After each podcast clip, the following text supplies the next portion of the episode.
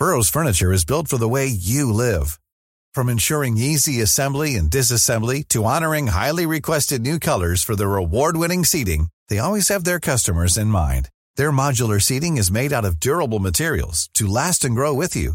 And with Burrow, you always get fast, free shipping. Get up to 60% off during Burrow's Memorial Day sale at burrow.com slash ACAST. That's burrow.com slash ACAST. burrow.com slash ACAST. Hey, I'm Ryan Reynolds. At Mint Mobile, we like to do the opposite of what Big Wireless does. They charge you a lot, we charge you a little. So naturally, when they announced they'd be raising their prices due to inflation, we decided to deflate our prices due to not hating you. That's right. We're cutting the price of Mint Unlimited from $30 a month to just $15 a month. Give it a try at mintmobile.com slash switch. $45 upfront for three months plus taxes and fees. Promo rate for new customers for limited time. Unlimited more than 40 gigabytes per month. Slows. Full terms at mintmobile.com. Everyone knows therapy is great for solving problems. But getting therapy has its own problems too. Like finding the right therapist, fitting into their schedule, and of course, the cost. Well, BetterHelp can solve those problems. It's totally online and built around your schedule. It's surprisingly affordable too. Connect with a credentialed therapist by phone, video, or online chat, all from the comfort of your home. Visit betterhelp.com to learn more and save 10% on your first month. That's BetterHelp H E L P. سلام امیدوارم خوب باشید. من عدی رجبزاده هستم و شما به پادکست آنارشی گوش می‌کنید.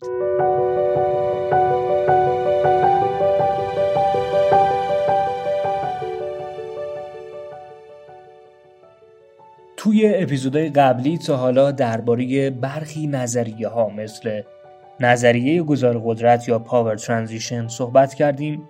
بعدش من تصمیم گرفتم که کمی درباره چین صحبت بکنیم به خصوص درباره سیاست خارجی چین تا یه درک بهتری درباره جایگاه این کشور در نظام بین الملل بتونیم پیدا بکنیم.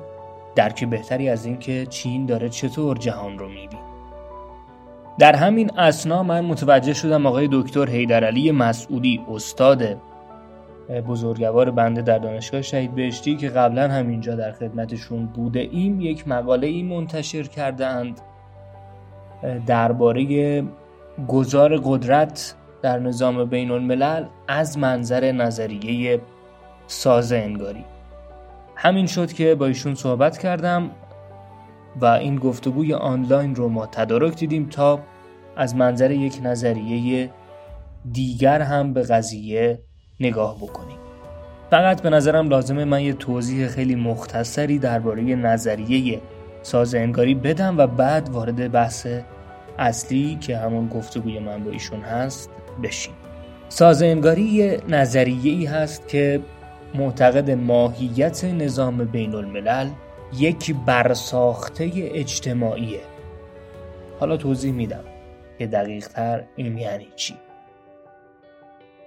یعنی تمرکز می‌کنه روی نقش ایده ها، هنجارها، هویت ها و ادراکاتی که دولت ها از همدیگه دارند و معتقد اینها هستند که تعاملات موجود در جهان رو بهشون دارن نقش میدن بهشون دارن شکل میدن.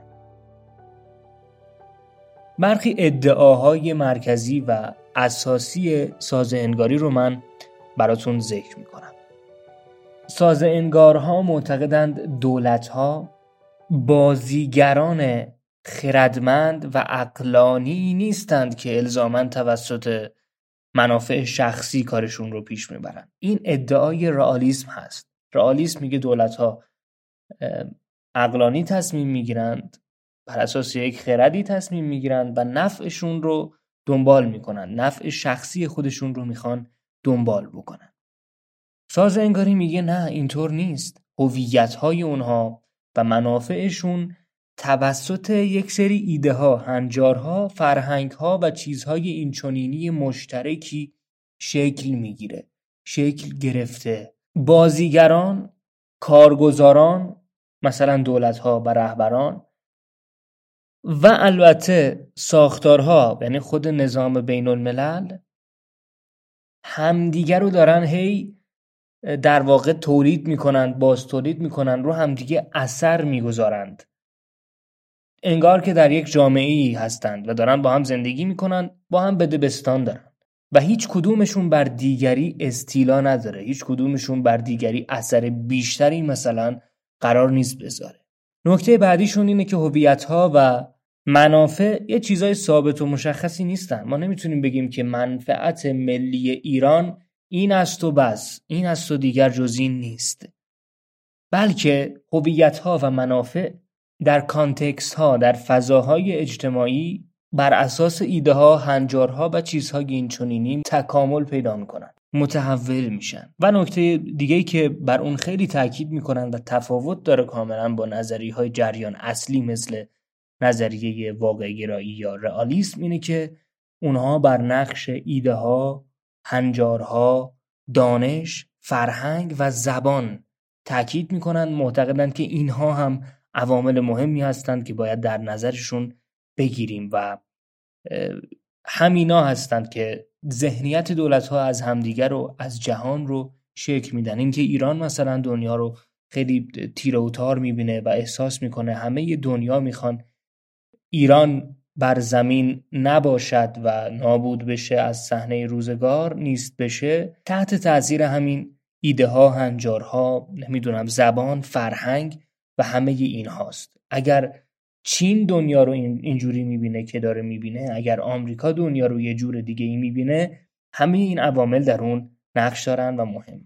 این توضیح مختصر رو من دادم که ذهنیت بهتری داشته باشید. برخی اندیشمندان مهم حوزه سازنگاری رو هم من سریع معرفی می‌کنم. اگه دوست داشتید علاقه داشتید برید آثار اونها مقاله هاشون کتاب هاشون رو هم بخونید. آقای الکساندر ونت مارتا فینمور نیکولاس اونوف اگه درست اسمشو دارم میگم و یه سری های دیگه هم هستن. اگه همین آثار این دو سه نفر رو شما مطالعه بکنید به کلی آدم دیگه هم ارجاع دادن. اسم کلی آدم دیگه هم میاد که می‌تونید دنبال بکنید بحث رو. اگر علاقه داشتید. ببخشید یه خورده طولانی شد اپیزود هم خودش یه خورده طولانی هست ولی به نظرم هم لازمه هم جالبه.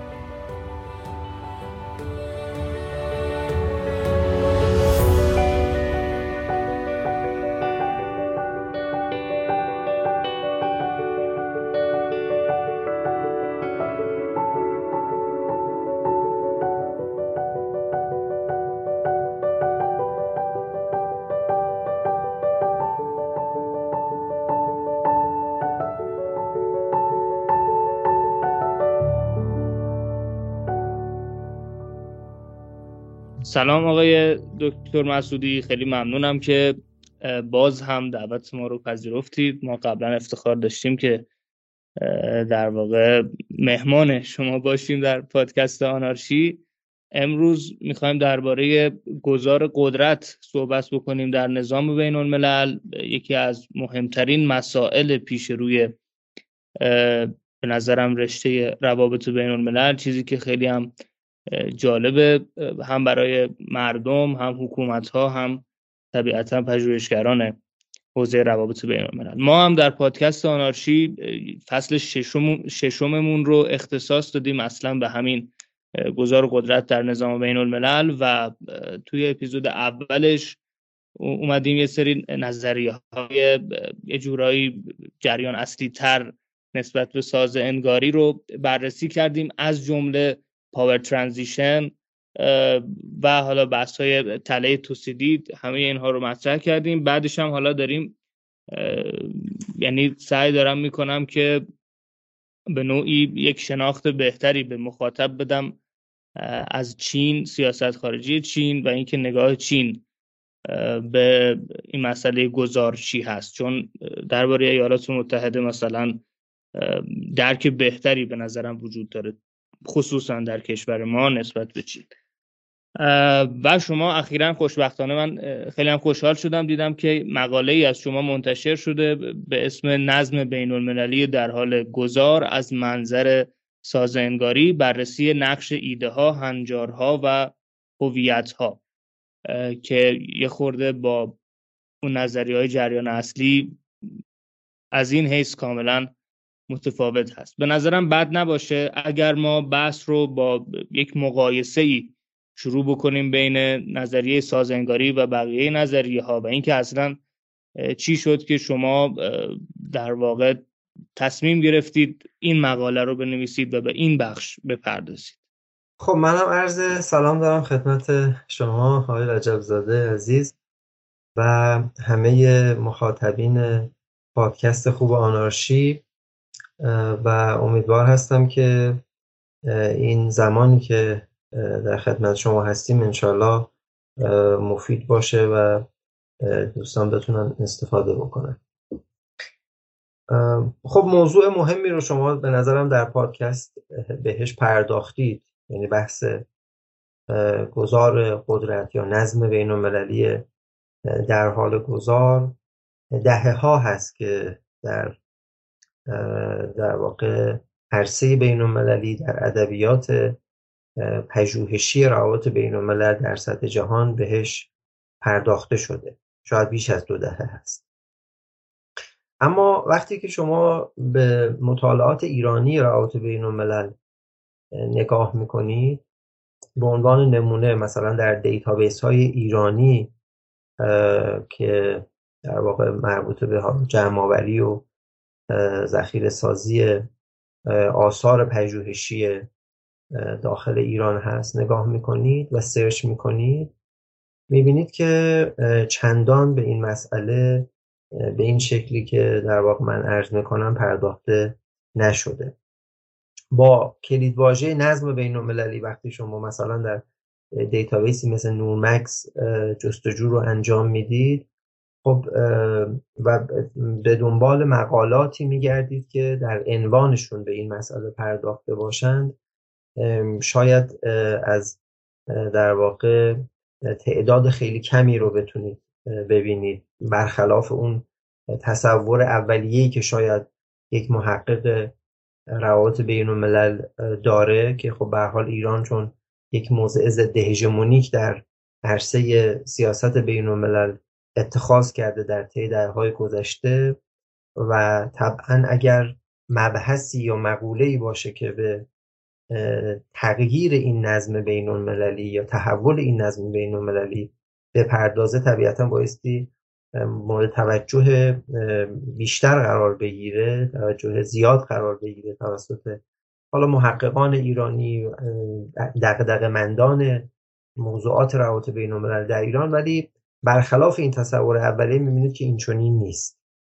به هر حال نمیگیم هیچ آثاری وجود نداره. آثاری وجود داره ولی به صورت خاص به نظم بین المللی و اون هم اگر شما محدودتر بکنید جستجوی خودتون رو دقیق تر جستجو بکنید و بخواید نظم بین المللی در حال گذار رو جستجو بکنید و منابعی رو به عنوان منابع مطالعاتی استخراج بکنید ببینید واقعا خیلی خیلی کم هست. شاید به تعداد انگشتان دو دست هم نرسه. بحث نظم در حال گذار بین المللی بنابراین اون مسئله اول اون خلاه اولی که من احساس کردم در واقع من رو متقاعد می‌کنه برای اینکه به این مسئله بپردازم این بود که در آثار ایرانی روابط بین الملل خیلی به این موضوع پرداخته نشد.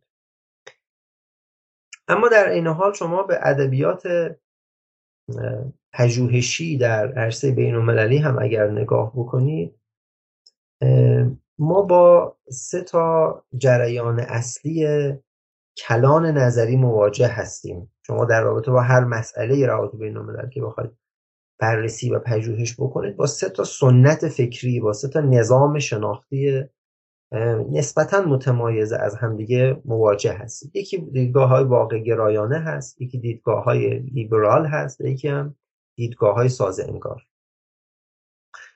نکته مهم در رابطه با این موضوع خاص نظم در حال گذار بین المللی این هستش که شاید برخلاف خیلی از موضوعات دیگه که اون ادبیات جریان اصلی یعنی به صورت خاص دیدگاه های واقع گرایی و دیدگاه های لیبرال خیلی به شکل جدیتر و به لحاظ کمی بیشتر به لحاظ کیفی با کیفیت بیشتری به مسئله نظم بین المللی پرداختند. که شما هم اشاره کردید و پرداختید در پادکست های قبل. یک ادبیات خیلی نحیف آثار پژوهشی معدودی هم در رابطه با نگاه ساز انگارانه به نظم بین المللی در از عرصه بین المللی در مطالعات به زبان انگلیسی عمدتا وجود داره. بنابراین این هم اون نکته دوم هست اون انگیزه دوم هست که من رو ترغیب می‌کنه به سمت اینکه در واقع پژوهشی رو انجام بدم که بتونم اون ادبیات نحیف و اون ادبیات قلیلی که در رابطه با روی کرده ساز انگارانه به نظم بین المللی در حال گذار هست اون رو تا حدودی بتونم تقویتش بکنم و فربه ترش بکنم. این اون نقطه شروع اولیه من در کار بود. بسیار عالی ممنونم از شما آقای دکتر. ببینید حالا بخوایم یکم بیشتر وارد هم سازنگاری هم به نوعی مقاله شما بشیم. سوال بعدی من این هست که در این کانتکست گذار در نظام بین الملل ساز انگاری چطور تحولات موجود در توزیع قدرت یا در ظهور بازیگران جدید در عرصه جهانی رو توضیح میده. خب ببینید اونچه که ما رو در واقع یک راهی رو باز می‌کنه برای اینکه ما یه پژوهش جدیدی انجام بدیم. همجور که عرض کردم خلعه و کمبودها و نقصان های ادبیات موجود هست. خب این نقصان ها یا کمبودها رو ما در رویکردهای واقع گرایانه و لیبرال به نظم بین در حال گذار می‌تونیم ببینیم. به چه صورتی می‌تونیم این رو تحلیل بکنیم؟ اگر شما از منظر واقع گرایی بخواید به نظم بین نگاه بکنید خب شاید بیش از دو دهه هست که اندیشمندان و نظریه پردازان واقع گرای روابط بین الملل نسبت به تغییرات نظام بین الملل تغییرات کلان نظام بین الملل دارن هشدار میدن. به صورت خاص آقای جان مرشایمر اندیشمند واقع گرای امریکایی روابط بین الملل از اواخر قرن بیستم میلادی در آثارش در مقالات و کتاب هایی که منتشر کرده به کرات اشاره کرده که به هر حال این نظم بین المللی مستقری که از فروپاشی شوروی در واقع بیرون آمده این نظم نظم باثباتی نخواهد بود و اگر شما حالا آثار اخیر ایشون هم رسد بکنید همچنان اون خط فکری رو داره دنبال می‌کنه. معتقد است که نظم بین المللی به سمت یک نوع درگیری اجتناب ناپذیر بین قدرت مستقر یعنی امریکا یا هژمون مستقر یعنی امریکا و قدرت در حال خیزش یعنی چین داره حرکت می‌کنه. یک نوع درگیری اجتناب ناپذیر رو ایشون پیش بینی می‌کنه. حالا اینکه سطح این درگیری چقدر هست آیا این درگیری لزوما جنبه نظامی و تسلیحاتی پیدا می‌کنه یا نه اینا حالا و جزئیات بحث است که ما نمی‌خوایم بهش بپردازیم. پس این یک رویکردی است یک خط فکری واقع گرایانه هست که از حداقل دو دهه گذشته تا کنون ادامه پیدا کرد. و حالا دیگرانی هم در کنار آقای شامر طبیعتا به این مسئله پرداخت. روی کرد یا خط فکری دوم؟ خط فکری لیبرال هست.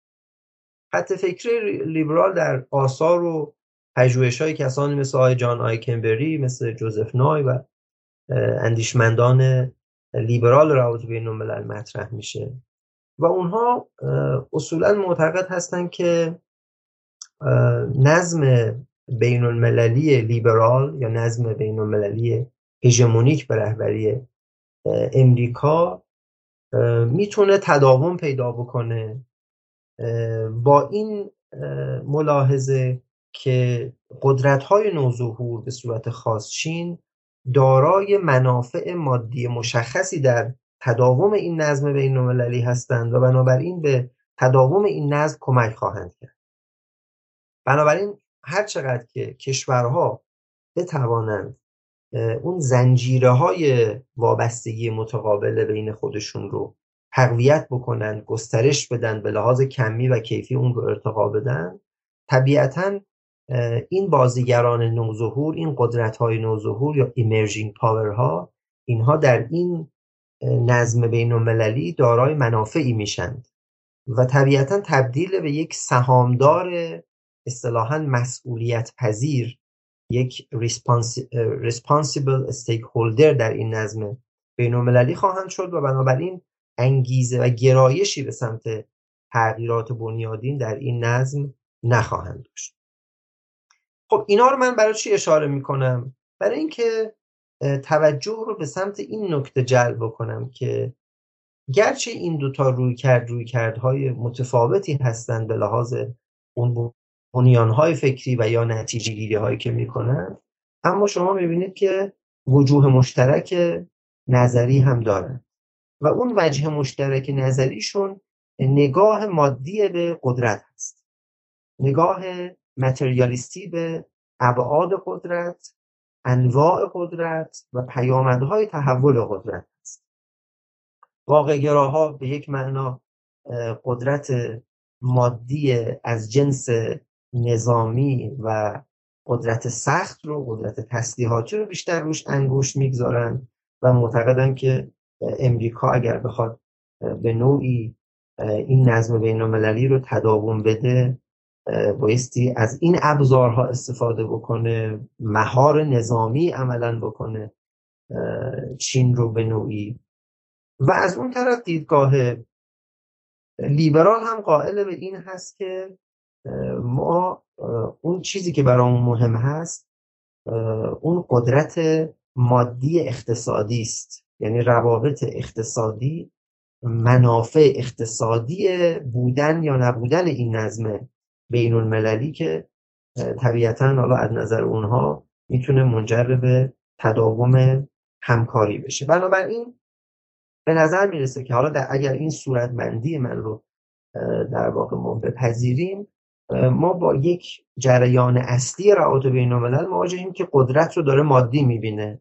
حالا قدرت نظامی یا قدرت اقتصادی و اینکه به حال نتیجه این تحول قدرت به سمت همکاری خواهد رفت یا به سمت منازعه خواهد رفت. این دوتا روی کرده ما می‌تونیم به این شکل صورت بندیم خب دیدگاه ساز انگاری در روابط بین الملل طبیعتا به دنبال نفی تاثیرگذاری و یا نفی موجودیت این عناصر و پارامترهای مادی در نظام بین الملل نیست.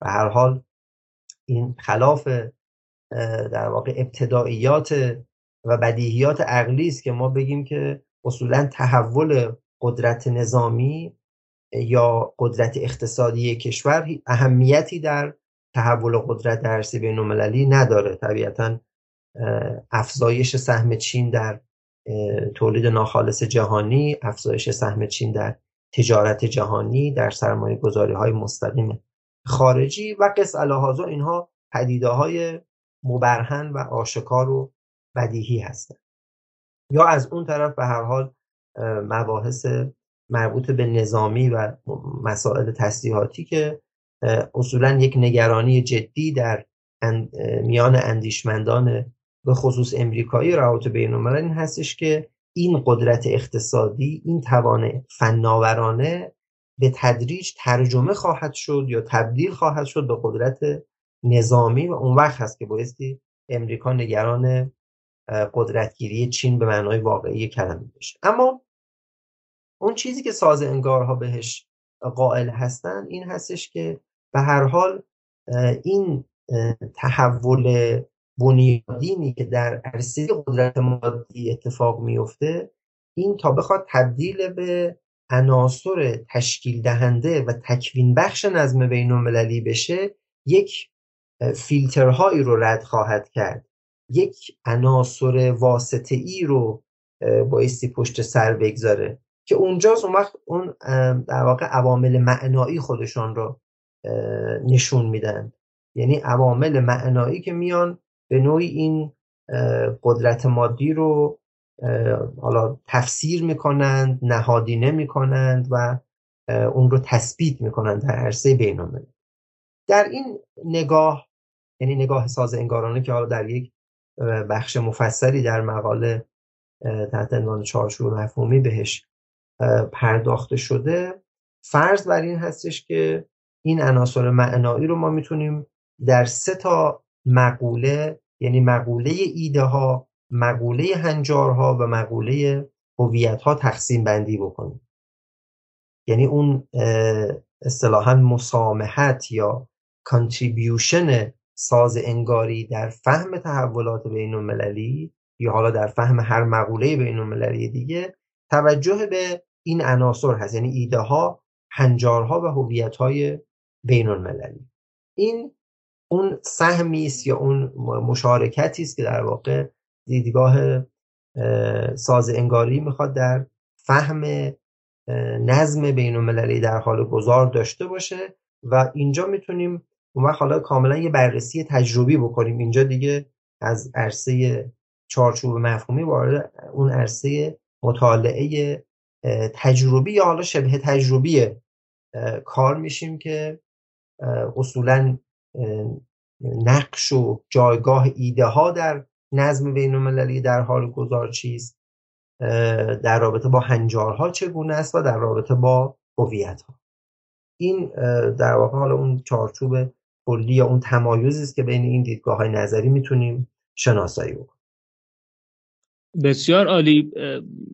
اگر موافق باشید با همین در واقع ایده ها هنجارها و هویت ها ادامه بدیم. یک نکته ای که به نظرم وجود داره دست کم درباره من و برخی دانشجویان روابط بین الملل در رابطه با سازنگاری اینه که شاید درک خیلی خوبی شناخت خیلی خوبی اصلا از معنای این ایده ها هنجارها و هویت ها وجود نداشته باشه. به نظرم اگر موافق باشید اصلا با معنای اینها شروع بکنیم. یک تعریفی از اینکه ایده ها هنجارها و هویت ها چیستند و منظورمون در این فضای ساز انگاری از ایده هنجار و هویت چی هست؟ یک تعریفی داشته باشیم و بعد به نقش اینها و اثری که اینها در گذار قدرت گذاشتند یا در شناخت تحولات گذار قدرت می‌تونن بذارند در واقع بپردازیم. بسیار عالی. ببینید اگه ما بخوایم تعریف حالا اولیه و کوتاهی رو در رابطه با این سه تا مقوله اشاره بکنیم. بحث ایده ها رو اگر ما بخوایم حالا تو این کانتکس بحث خودمون رو هم در نظر بگیریم خب ایده ها آن چیزی که به شناخت انسانی به در واقع اون نظام معرفتی انسان مربوط هست رو ما در قالب کلی ایده ها می‌تونیم تقسیم بندی بکنیم یعنی جدای از حالا عواطف جدای از اونچه که به هویت ها یا در واقع مباحث این چنین برمیگرده اون چیزی که در اون بستر شناختی و معرفتی انسان می‌تونه تأثیر بگذاره می‌تونه کنش و واکنش ایجاد بکنه این رو ما به عنوان ایده ها در عرصه بین المللی صورت بندی می‌کنیم. اگر بخوام یک بنیان نظری براش پیدا بکنیم من این چارچوبی که بارنت و دوال دو تا اندیشمند دو تا نظریه پرداز روابط بین الملل از طبقه بندی قدرت بهش قائل هستند رو بسیار در این زمینه مفید می‌بینم.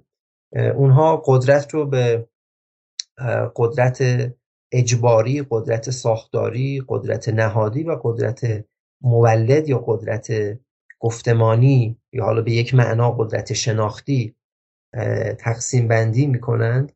و وقتی که در رابطه با اون قدرت شناختی یا قدرت مولد دارن در واقع توضیح میدن بحثشون بحث نظام های شناخت هست یا سیستم of knowledge. یعنی اون نظام هایی که اصولا معرفت رو برای انسان ایجاد می‌کنه در رابطه با یک پدیده ای به یک شناختی قائل هست. و توجه هم داشته باشیم به اینکه ما در چارچوب معرفت شناسی ساز انگارانه داریم صحبت می‌کنیم و این به این معنا هست که این معرفت شناسی معرفت شناسی راه میانه است اصطلاحا. یعنی در میانه معرفت شناسی اثباتگرا یا پوزیتیویستی است که قائل به شناخت عینی قطعی از پدیده های بین یا حالا هر پدیده دیگری است از یک طرف و رویکردهای پسا ساختارگرا یا پست مدرن که اصولا قائل به عدم امکان پذیری شناخت و معرفت در عرصه انسانی هستند. بنابراین نظام های شناخت که ایده ها در دل اون نظام های شناخت شکل می‌گیرند. حتی اگر بخوایم نگاه پسا ساختارگرا هم بهش داشته باشیم میشه اون رو در قالب رژیم های حقیقت یا به تعبیری که امانوئل آدلر به کار می‌بره یک اندیشمند ساز انگارانه یا ساز انگار روابط بین الملل قائل هست تحت عنوان اون اجتماعات شناختی تقسیم بندی می‌کنه. پس این اون حالا تعریف اولیه ما از ایده ها هست. در رابطه با هنجارها حالا تعاریف مختلفی از هنجارها اشاره شده در متن مقاله هم بعضا اشاره کردم. هنجارها رو ما به عنوان انتظارات جمعی از رفتار مناسب تلقی می‌کنیم. انتظارات جمعی از رفتار مناسب یا به نوعی قاعدمندی ها و الگوهای رفتاری بازیگران. که این رو ما در عرصه خرد زندگی فردی می‌تونیم ببینیم تا در عرصه های اجتماع اجتماعات کوچک تا اجتماعات بزرگ مثل مثلا جوامع بزرگ دولت ها و حتی جامعه بین المللی آنگونه که مکتب انگلیسی یا به نوعی مکتب سازنگاری بهش قائل هستند.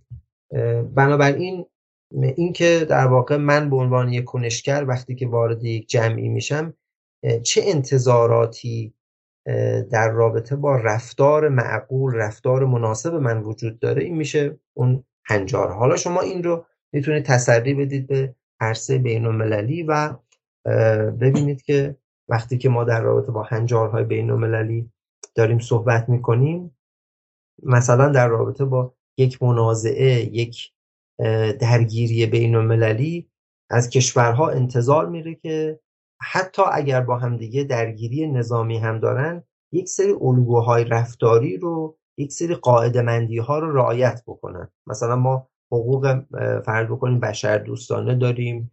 حقوقی که در زمانها و دورانهای بحرانی و جنگهای بین المللی مثلا وجود داره اینها خب برها قاعده مندی هایی هستش که در عرصه بین المللی ما می‌تونیم بهش قائل باشیم ببخشید مثلا یه مثال دیگهش که یک نمونه خیلی خوبی هم هست به نظرم هنجار عدم استفاده از سلاح هسته‌ای باشه. با اینکه مدت خیلی زیادی است این سلاح قدرتمند وجود داره ولی هنجار موجود در نظام بین الملل در واقع باعث شده که هیچ دولتی به خودش اجازه نده از اون استفاده بکنه. درسته یا نه؟ ببینید اگه بخوام بنیادین تر بررسی بکنیم ما یک سری اصول آمره بین المللی داریم که اینها حالا عمدتا در اون چیزی که به عنوان نهاد حقوق بین الملل به صورت کلی می‌تونیم نامگذاری بکنیم جلوگر میشن. یعنی اون اصول بدیهی و بنیادینی که نظام بین الملل پس از جنگ جهانی دوم بر اونها استوار هست. مثلا فرض بکنیم که هنجار عدم مداخله هنجار احترام به تمامیت ارزی کشورها هنجار حق تعیین سرنوشت که حالا عمدتا از جنگ جهانی اول و بعد دیگه به صورت تثبیت شده در جنگ جهانی دوم مورد توجه قرار می‌گیره و در اون منشور ملل متحد میاد و بعد به تدریج وقتی ما مسائل جدیدی در عرصه بین المللی باهاش مواجه میشیم. طبیعتا یک سری انتظاراتی برای رفتار مناسب مجددا ایجاد میشه. یعنی وقتی که ما مسائل و بحرانهای نو پدید داریم انتظار برای پیدایش هنجارهای جدید هم در عرصه بین المللی داریم. به عنوان نمونه حالا اگه بخوام یک در واقع مثال جدیدترش رو بگیم همین مثلا دیروز در شورای امنیت سازمان ملل بحثی در رابطه با آثار و طبعات هوش مصنوعی در عرصه بین المللی و لزوم و ضرورت توجه به این مسئله مدیریت و کنترل اون احتمالا هنجارگذاری هایی برای اون طبیعتا مطرح شده. این مسئله است که شاید برای نسل جوانتر و مخاطبین شما ملموستر باشه. حالا اون مثالی که شما اشاره کردیدم طبیعتا مثال کلاسیکی هست که ما استفاده از برخی سلاح رو در عرصه نبرد اصولا ممنوع کردیم. حالا یا این ممنوعیت یک ممنوعیت جامع و از جنس اصطلاحا هاردلا هست یا حالا حقوق سخت هست که براش حالا قواعد و ضوابط و میثاقنامه های وجود داره یا از جنس حقوق نرم هست. یعنی اصولا کشورها پذیرفتند که از برخی از مثلا سلاحها از برخی از ابزارهای نظامی استفاده نکنن گرچه به حال همیشه تهدید این وجود داره و نگرانی این وجود داره که حتی ما به سمت استفاده از اونها هم بریم. کما اینکه الان می‌بینیم مثلا در جنگ اوکراین هر دو طرف جنگ دارن از بمب‌های خوشه‌ای استفاده می‌کنن گرچه دهها کشور و دولت متعهد شدند که در واقع این سلاح ها رو استفاده نکنند. اون قواعد مربوطه به ممنوعیت این سلاح ها رو امضا کردن. ولی می‌بینیم هر دو طرف جنگ استفاده می‌کنن. اخیرا می‌بینیم که حتی امریکا هم اعلام می‌کنه که می‌خواد این بمب ها رو در اختیار اوکراین قرار بده. بنابراین هم در عرصه های تسلیحاتی و نظامی هست هم در عرصه هایی که اصولا ما با فناوری های جدیدی مواجه هستیم. هر فناوری جدیدی طبیعتا یک نوع استفاده خاصی رو میطلبه و اون استفاده خاص طبیعتا منوط به این هستش که شما یک سری الگوها و قاعده مندی های رو برای اون وضع بکنید. من برم پس سراغ اون مقوله سوم یعنی هویت ها هویت ها رو اگر ما بخوایم هویت رو به معنای اخص کلمه بخوایم معنا بکنیم تعریف از خود در نسبت با دیگری است. تعریف از خود در نسبت با دیگری ما به عنوان هویت ها تلقی می‌کنیم. حالا این رو شما اگر خیلی بخواید در دیتیلش به لحاظ نظری برید مثلا شاید یکی از مهمترین آثار مفیدی که وجود داره همین کتاب نظری اجتماعی سیاست بین الملل آقای الکساندر ونت هست که در اونجا تعریف می‌کنه اصولا هویت چیست هویت جمعی چیست هویت اجتماعی چیست اینا رو از همدیگه متمایز می‌کنه و اون چیزی که بیشتر مد نظر نگاه ساز انگاری هست اون هویت اجتماعی یا نقش هست. یعنی وقتی ما از هویت صحبت می‌کنیم یعنی هویت اجتماعی و نقش اون کنشگر نقش اون دولت نقش اون بازیگر در عرصه بین است به معنای دیگر نقش رو ما مجموعه ای از معانی می‌دونیم که یک بازیگر یک کنشگر در تعامل خودش با دیگران به خودش نسبت میده. یعنی وارد یک تعاملی میشه و بعد یک تفاسیر رو از اون تعامل و نسبت خودش با دیگران می‌کنه و بعد برای خودش یک نقشی رو تعریف می‌کنه. کسان دیگری هم به این مسائل پرداختن به صورت خاص خود ونت آقای تد هاف و خب اندیشمندان سازنگار به این مسئله توجه کردن. بنابراین این اون حالا تعریف اولیه ما به لحاظ مفهومی است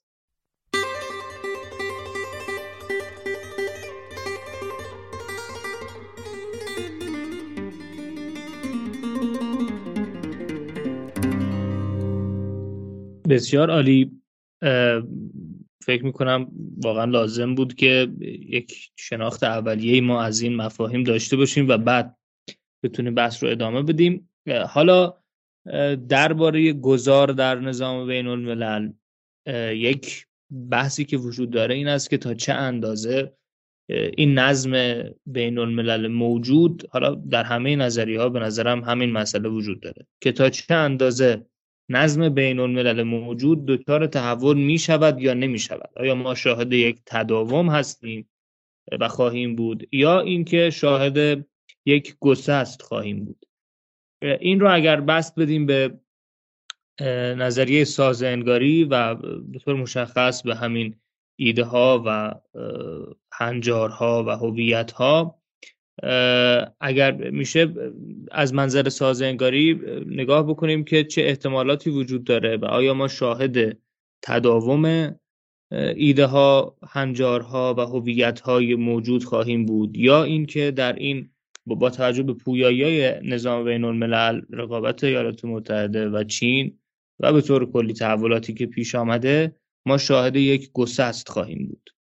ببینید نکته اصلی این هست که ما وقتی که از دوران گذار صحبت می‌کنیم که من قائلم ما همچنان در دوران گذار نظام بین الملل هستیم برخلاف شاید دیدگاه برخی دیگر از اندیشمندان و دغدغه‌مندان روابط بین الملل در ایران که معتقدند که دوران گذار پایان پذیرفته به صورت خاص مثلا آقای دکتر ظریف معتقد است که این دوران گذار رو ما دیگه پشت سر گذاشتیم و به سمت یک نوع تثبیتی داریم حرکت می‌کنیم. برخلاف این نگاه اگر فرض رو بر این بذاریم که ما دوران گذار رو همچنان در عرصه بین المللی داریم طبیعت و ماهیت دوران گذار وجود همزمان پدیده است که مربوط به نظم پیشین و اون نظم احتمالی آینده هست.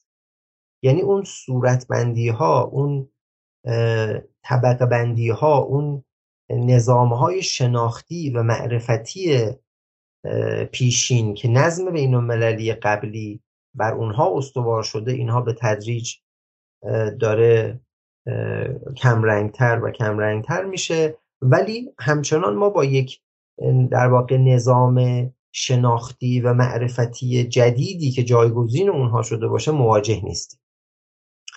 من از این منظر اومدم و تحول ایده ها هنجارها و هویت ها رو در قالب سه تا در واقع مسئله تداوم یا سه تا حالت تداوم اینها فرسایش اینها و ظهور پدیده های جدید اومدم مطالعه کرد که می‌خوام حالا یکی که اینها رو اشاره بکنم یعنی وقتی ما میگیم تداوم فرسایش و ظهور ایده ها منظورمون چیست؟ وقتی میگیم تداوم فرسایش و ظهور هنجارها چیست و هویت ها چیست؟ من اینها رو در واقع عرض می‌کنم. حالا اگر که شما احساس کردید که بحث من طولانی شد یا نکته داشتید من حتما در خدمت شما هستم. تداوم ایده ها. اگر بخوام ابتدا در رابطه با تداوم ایده ها صحبت بکنیم خب مطالعاتی انجام شده مطالعات تجربی انجام شده در همین سالهای اخیر به صورت خاص در سال 2018 آقای آلان و همکارانشون اومدن مطالعه کردند روی در واقع بحث گفتمان های حاکم بر نظام های شناختی.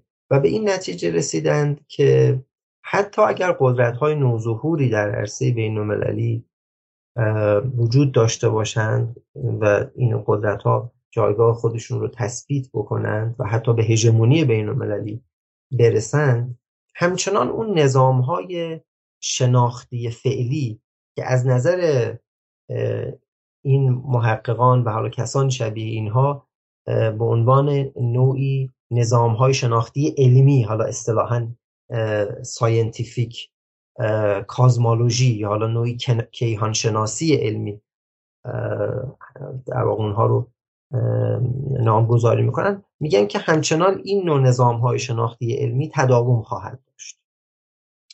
به خصوص در حوزه هایی که حوزه های اقتصادی محیط زیستی و مسائل تکنیکی و فنی نظام بین الملل به حساب میاد.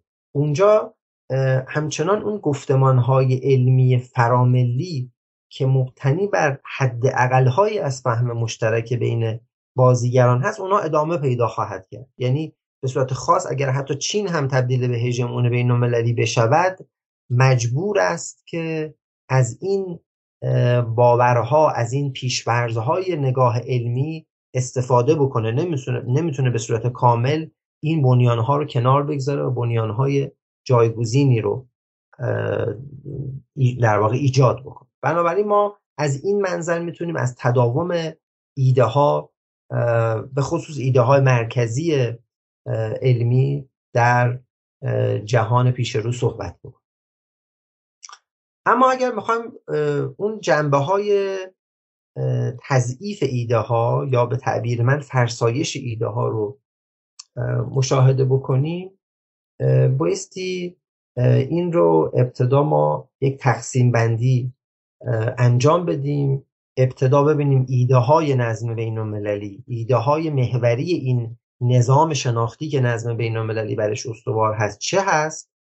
و بعد حالا در رابطه با اینکه اینها یا دچار فرسایش شدن آیا تضعیف شدن یا تقویت شدن صحبت بکنیم. پس این یک راه هستی که این هستش که ما زمینه های اصولا تغییر خود اون نظام های شناختی بنیادین رو بررسی بکنیم. موضوعی که به نظرم خیلی جذاب هست توجه به احتمال و یا چگونگی فرسایش ایده های مرکزی نظم بین الملل لیبرال هست. برخی محققین غربی به صورت خاص وبر و جنتلسون اومدن و این ایده ها رو استخراج کردن در آثار خودشون. این ایده ها چه ایده هایی هستند اینا میان پنج تا ایده رو که ایده های محوری نظم بین الملل لیبرال هست. اینها رو از همدیگه متمایز می‌کنن که من به ترتیب اشاره می‌کنم. ایده اول ایده این, این ایده هست که صلح بهتر از جنگ است. صلح بهتر از جنگ. این ایده اول نظم بین الملل لیبرال پس از جنگ جهانی دوم. ایده دوم این هست که هژمونی بهتر از توازن قدرت است. یعنی نظام بین المللی مبتنی بر هژمونی بهتر از نظام مبتنی بر توازن قدرت است. ایده سوم این هست که سرمایه داری بهتر از سوسیالیسم هست. ایده چهارم این هست که دموکراسی بهتر از دیکتاتوری است و ایده پنجم این هستش که فرهنگ غربی بهتر از فرهنگ بقیه جهان است پس این پنج تا ایده رو شما در نظر داشته باشید به عنوان ستونهای نظم بین المللی لیبرال. حالا در رابطه با یک به یک به یک اینها ما می‌تونیم صحبت بکنیم و همجور که عرض کردم محققین غربی خودشون صحبت کردن. حداقل ادعایی که به عنوان یکی از ادعاهای جدی مطرح میشه این هستش که در رابطه با قدرت و اهمیت و جایگاه هر کدام از این ایده ها ما انتقادهای زیادی رو الان می‌تونیم ببینیم.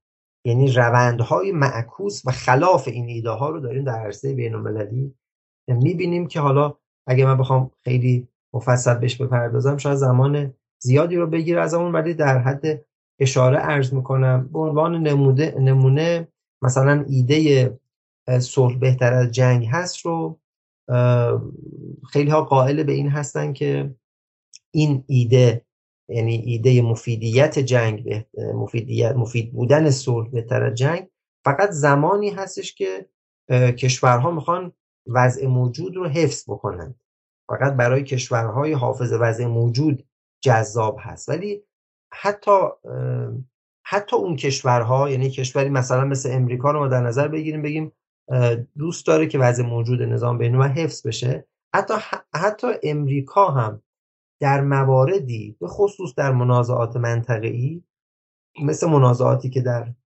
به خصوص خاور میانه وجود داشته خیلی به این ایده پایبند نبوده. یعنی جاهای مبادرت به جنگ کرده برخلاف قوانین بین المللی در نقطه مقابل اجماع بین المللی مثلا در سال 2003 فرض بکنیم حمله امریکا به عراق یا موارد متعددی که حالا قبل و بعدش وجود داشته اینها میشه پذیرفت که خود حتی اون قدرت حافظ وضع موجود هم به این ایده خیلی پایبند نبود. یا مثلا فرض بکنیم روسیه رو شما امروز در اوکراین می‌بینید یا سالیان گذشته در گرجستان در کشورهای مختلف می‌دیدید. می‌بینید که لزوما اینکه در واقع این ایده بتونه کشورها رو و تصمیم گیران رو وادار بکنه که وارد جنگ نشن خیلی دیگه نمی‌تونه اون قدرت رو داشته باشه. یا فرض بکنیم اسرائیل در غزه و لبنان خیلی به این مسائل توجه نمی‌کنه. هر جایی احساس می‌کنه که تهدیدات امنیتی در پیرامون او داره تبدیل به تهدیدات جدی وجودی برای امنیت داخلی اسرائیل میشه وارد جنگ میشه وارد منازعه میشه. یا مثلا فرض بکنیم ایده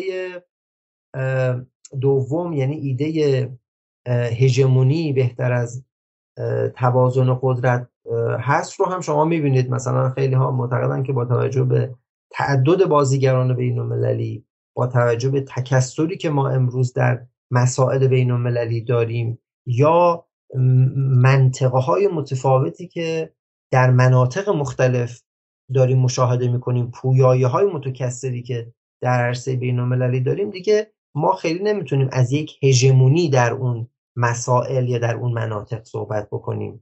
مثلا به عنوان نمونه در همین منطقه خودمون هم کشورهای غربی کشورهای عربی به این نتیجه رسیدن که دیگه خیلی هژمونی امریکا نمی‌تونه امنیت اونها رو تضمین بکنه بنابراین به سمت متکثر کردن منابع قدرت خودشون و شرکای بین المللی خودشون از چین گرفته تا روسیه و هند و اینها دارن حرکت می‌کنن.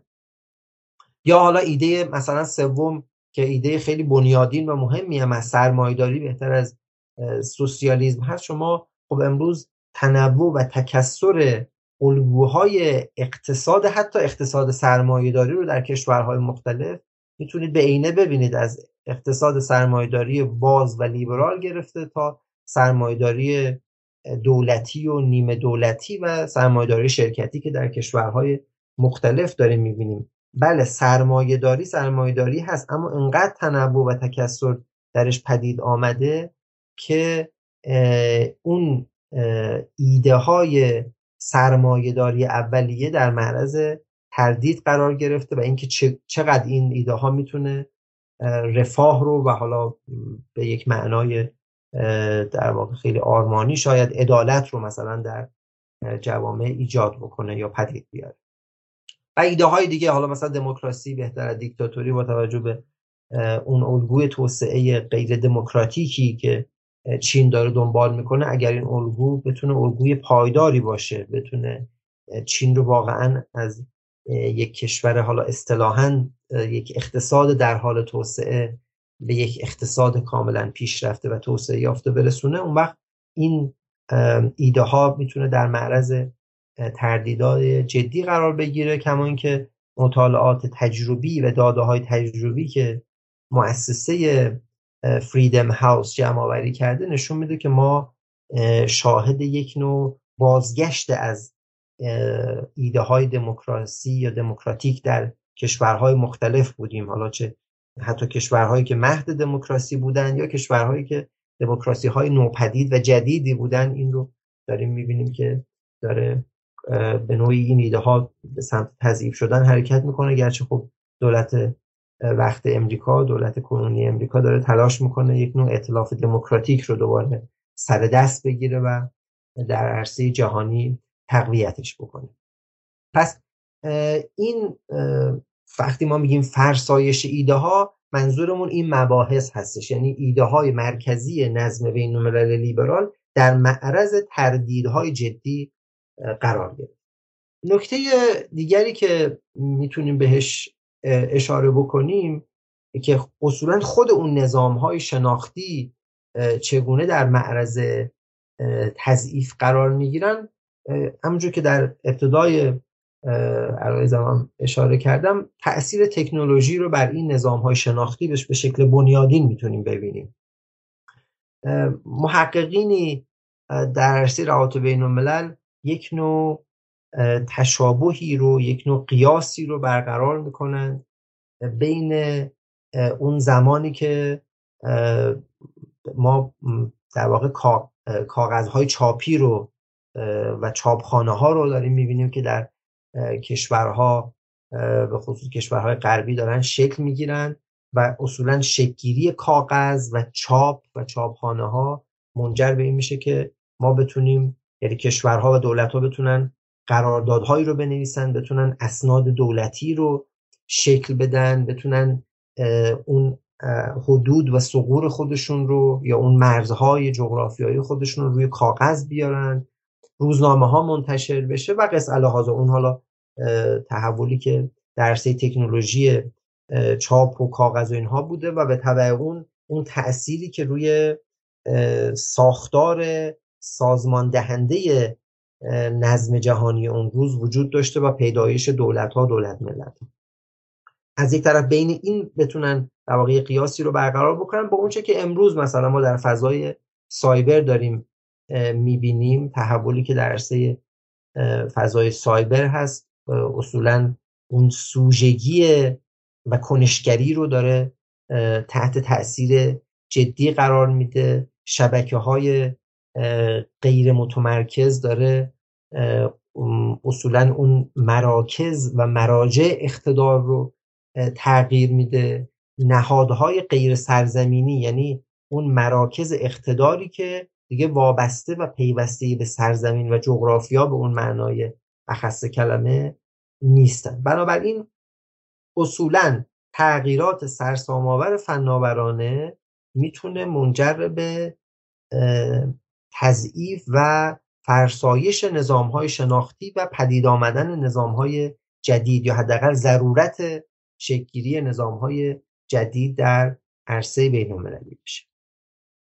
پس این هم پس من تداوم رو عرض کردم فرسایش رو اشاره کردم به ظهور هم اشاره می‌کنم یعنی ظهور ایده های جدید که شاید اینجا اون شاید کمرنگترین و نحیفترین بخش این تحول هست. یعنی ما اگر که بخوایم حالا نحوه ظهور ایده های جدید رو مطالعه بکنیم دو تا نگاه می‌تونیم داشته باشیم. نگاه درون نظمی نگاه برون نظمی. نگاه درون نظمی قائل به این هستش که امریکا همچنان پیشرو به نظم بین المللی هست و می‌تونه در بازار ایده های جهانی یعنی اون رقابت بین ایده ها همچنان نقش برجسته رو داشته باشه به دلیل اینکه خب دانشگاه های پیشروتر و قدرتمندتر داره نهادهای حقوقی و در واقع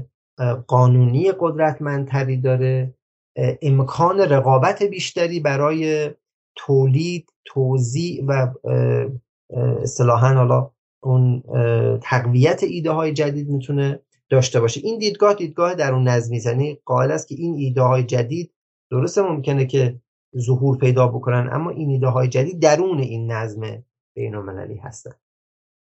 و در این حال دیدگاه برون نظمی هم وجود داره که کسانی مثل آقای آمیتا آچاریا بهش قائلا اشاراتی می‌کنن. از جمله به صورت خاص ایشون معتقد هست که آقای آچاریا که ما به موازات اون شیفتی که در قدرت داریم که اینجا دیگه قدرت مادی مد نظر هست یعنی همون شیفتی که حالا از بگیم قدرت غرب به شرق یا از اروپا امریکا به سمت آسیا داریم یک شیفت ایده ها هم داریم. چیزی تحت عنوان شیفت ایده ها یا ایده های از پایین یعنی ایده هایی که لزوما از اون مراجع و مراکز کلاسیک غربی نیومدن و نظریه, نظریه پردازان غیر غربی بهش در واقع اشاره کردن.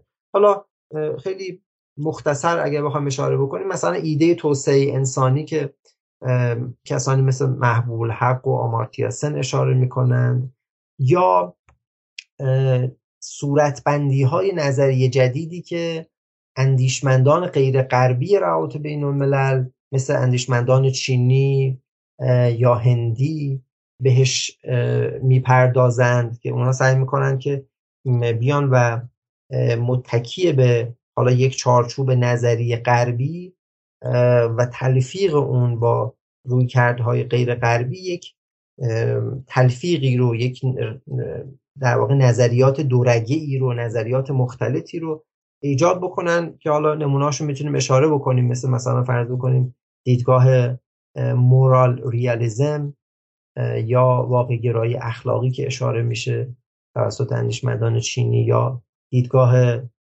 ساز انگاری فرایندی که مد نظر قرار گرفته و بهش اشاره شده. بنابراین تا اینجا من به تداوم فرسایش و ظهور برخی ایده های جدید اشاره کردم. می‌خوام به بحث بعدیم که بحث هنجارها هست اشاره بکنم. ولی اگر که احساس می‌کنید بحثم طولانی هست یا نکته دارید من در خدمت شما هستم. نه خب خوبه. حالا اشکالی هم به نظرم نداره اگر یه خورده بحث طولانی تر بشه چون که به نظرم اگه اینها اشاره نشه مطلب اصلا حیف میشه. ولی به طور خلاصه پس ما در واقع سازنگاری معتقده که شاهد فرسایش ایده ها هستیم.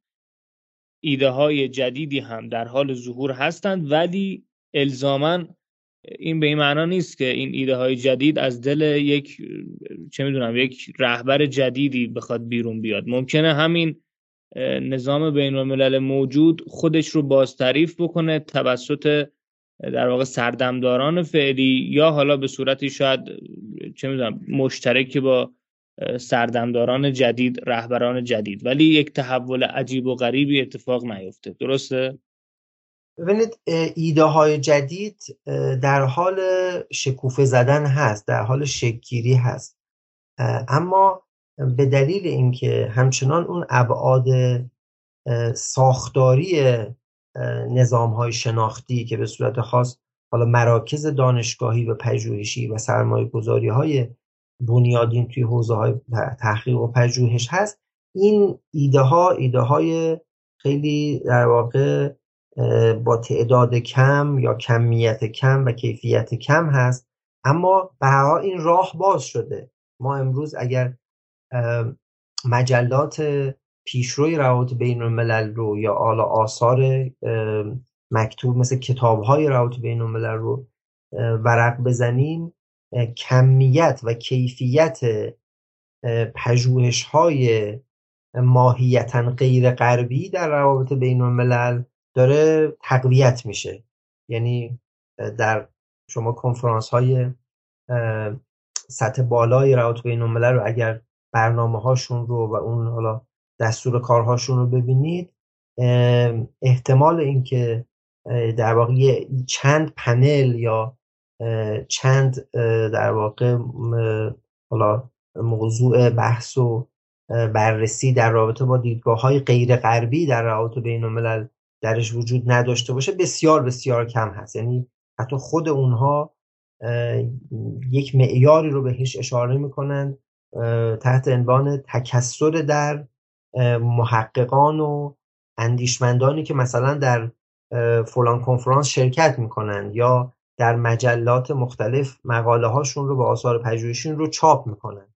خود اونها استقبال می‌کنن از اینکه این تنوع جغرافیایی یا اصطلاحا تنوع ژئوکالچر در آثار پژوهشی مد نظر قرار بگیره. بنابراین راه برای تولید ایده های جدید باز شده به دلیل اینکه اون اقتدار شناختی اون تفکر غربی به نوعی زیر سوال رفته. حالا ممکنه این زیر سوال رفتن توسط خود اندیشمندان غربی یا تحصیل کردگان دانشگاه های غربی بوده باشه اما به هر حال این اتفاق افتاده و زمینه برای ظهور و بروز ایده های غیر غربی هم در روابط بین الملل شکل گرفت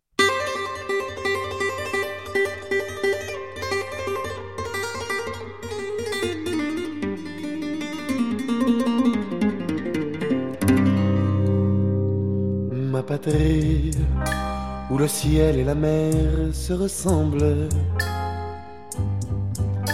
et vêtue de soleil et noyée de bleu tendre. Et quand viennent les bateaux, on les prend pour des oiseaux dans le bleu de l'horizon qui les confond. Euh, اگر موافق باشید بس هنجارها رو هم بررسی بکنیم. من سوال می‌پرسم اگر پیش اومد. خب در رابطه با هنجارها هم اگر به همین منوال بخوایم جلو بریم ما می‌تونیم از تداوم هنجارها در عرصه بین المللی صحبت بکنیم. این هنجارها چگونه تداوم پیدا می‌کنه؟ خب طبیعتا این هنجارها توسط عمدتا توسط امریکا ایجاد شده. یعنی امریکای پس از جنگ جهانی دوم تلاش کرده که هنجارهای نظم سیاسی اقتصادی و فرهنگی درون امریکا رو بیاد و پراجکشن کنه و در واقع بیرون انگاری بکنه در عرصه بین المللی در عرصه بین المللی تثبیت بکنه. بنابراین امریکا تلاش خواهد کرد که این تداوم رو در هنجارها داشته باشیم. حالا از طریق جامعه پذیری از طریق پیوند موضوعی و از طریق تسلط هژمونیک این کار می‌تونه انجام بشه. جامعه پذیری هم به معنای این هستش که امریکا یا حالا اون کشورهایی که منادی اون هنجارهای مستقر هستند تلاش کنند که کشورها و کنشگران دیگر رو در یک روابط اجتماعی جدیدی قرار بدن که اون در اون روند جامعه پذیری اون هنجارها هم مورد پذیرش توسط اون کنشگر جدید قرار بگیره. این نگاهی بوده که بر اساس اون امریکایی ها از به خصوص ابتدای قرن 21 در واقع تلاش کردن که چین رو در اون فضای وابستگی متقابل و روابط تجاری و اقتصاد جهانی لیبرال قرار بدن با این امید که بتونن چه بسا هنجارهای سیاسی هنجارهای حقوق بشری امریکا محور رو هم به نوعی در چین تقویت بکنن و تلاش کنن که این رو در اونجا توسعه بدن که خب خیلی ها معتقدن امریکایی ها در این کار موفق نبودن. یا سعی بکنن که با پیوندهای موضوعی یعنی ایجاد ارتباطات موضوعی و گزینشی با برخی از بازیگران بین المللی این هنجارها رو توسعه بدن. به صورت خاص هنجار منع گسترش سلاحهای هسته‌ای چیزی بود که به عنوان نمونه در انعقاد برجام ما می‌تونیم این رو مستاقش رو پیدا بکنیم. امریکایی ها تلاش کردن که بقیه حوزه های چالش برانگیز و اختلاف برانگیز بین ایران و امریکا رو موقتا کنار بگذارن تا به یک موضوع خاص یعنی موضوع هنجار منع گسترش توجه بکنن اون رو تثبیت بکنن و جلو ببرن. که حالا می‌بینیم شاید در این کار هم چندان موفق نبودن. تسلط هژمونیک هم به حال همون پیشبرد حالا در اینجا منظور از هژمونیک یا تسلط به معنای تسلط از جنس قدرت سخت است. یعنی شما در واقع بتونید از اون ابزار قدرت سخت خودتون برای قبولاندن یک هنجار بین المللی استفاده بکنید. پس این تداوم هنجارها رو ما در این مثالها و نمونه ها می‌تونیم مشاهده بکنیم. اما فرسایش ایده ها رو اگر بخوایم بررسی بکنیم فرسایش هنجارها رو بخوایم بررسی بکنیم ما به چند عنوان می‌تونیم اشاره بکنیم از این منظر که اصولا فرسایش هنجارها چگونه اتفاق میفته فرسایش هنجارها در زمانی اتفاق میفته که یا خلع هنجاری به وجود میاد یا نقض هنجارها شکل می‌گیره یا جایی که ابهام هنجاری هست و یا جایی که مقاومت در مقابل هنجارها هست. در این مصادیق ما می‌تونیم فرسایش هنجارها رو ببینیم. اشاره کردم ما پیشرفت های تکنولوژیک یا فناورانه ای داریم که در همه اونها یا در بسیاری از اونها دارای خلای هنجاری هستیم.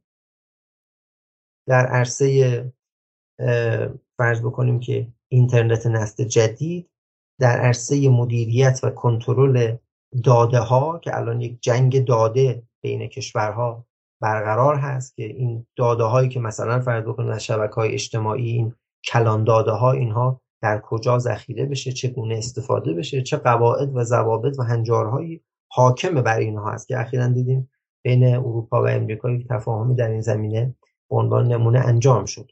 اما به هر حال مسئله جدی هست. حالا کشورهای مثل ایران و کشورهای دیگر هم در اشل خودشون این مسئله رو به عنوان مسئله جدی تلقی می‌کنن. بنابراین حالا این نمونه های دیگر هم می‌تونیم در واقع اشاره بکنیم بحث هوش مصنوعی استفاده از هوش مصنوعی در ابزارهای نظامی کامپیوترهای کوانتومی و مسائل حالا اون جنبه های مثلا پولی و مالیش که مثل رمز ارزها هست و غیره که اینها همه این مسائل و حوزه ها دارای خلع هنجاری هست و ما کم کم دیگه داریم یک گپ یا یک شکاف عظیم بین وضعیت فناورانه در عرصه بین المللی و هنجارهایی که نیاز هست برای مدیریت و کنترل اونها مشاهده می‌کنیم.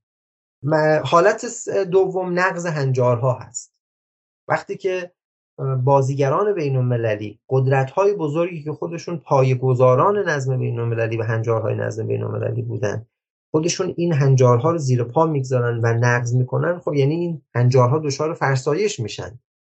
اگر روزی امریکا با اتکای به اختیارات داخلی رئیس جمهور امریکا اختیاراتی کنگره امریکا بهش داده و بر اساس مثلا دکترین حمله پیش دستانه میاد و به عراق حمله می‌کنه به کشورهای دیگه حمله می‌کنه خب این راه باز میشه برای اینکه فردا روزی هم روسیه یا چین یا هر کشور دیگری میاد از این بستر و از این زمینه از این نقصانی که وجود داشته استفاده می‌کنه و اون اقدامات نظامی خودش رو بر اساس مثلا حمله پیش دستانه توجیه می‌کنه.